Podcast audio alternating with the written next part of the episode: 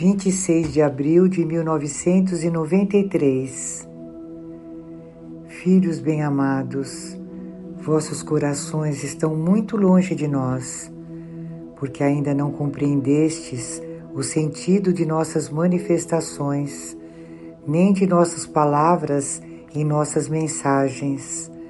Ainda não compreendestes o sentido da paz, do amor e da unidade se o tivesses hoje, vossos países não estariam em chamas.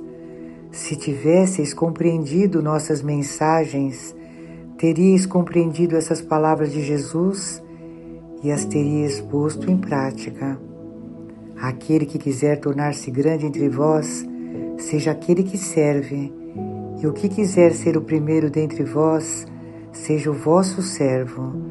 Assim como Jesus não veio para ser servido, mas para servir e dar a sua vida em resgate por muitos.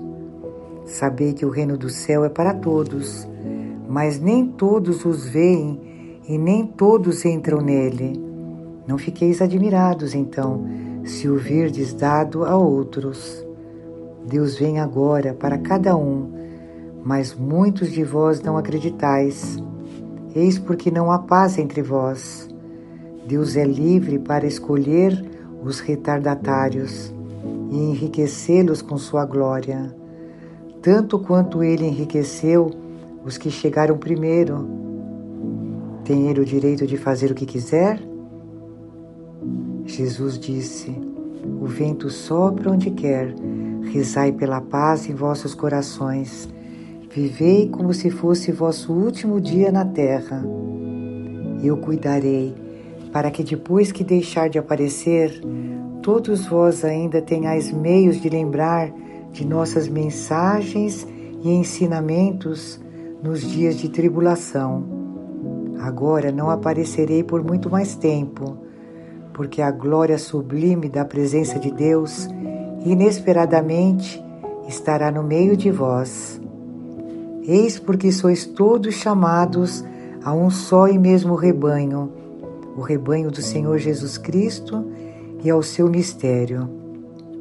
A glória de Deus será revelada a todos vós mais cedo do que esperais.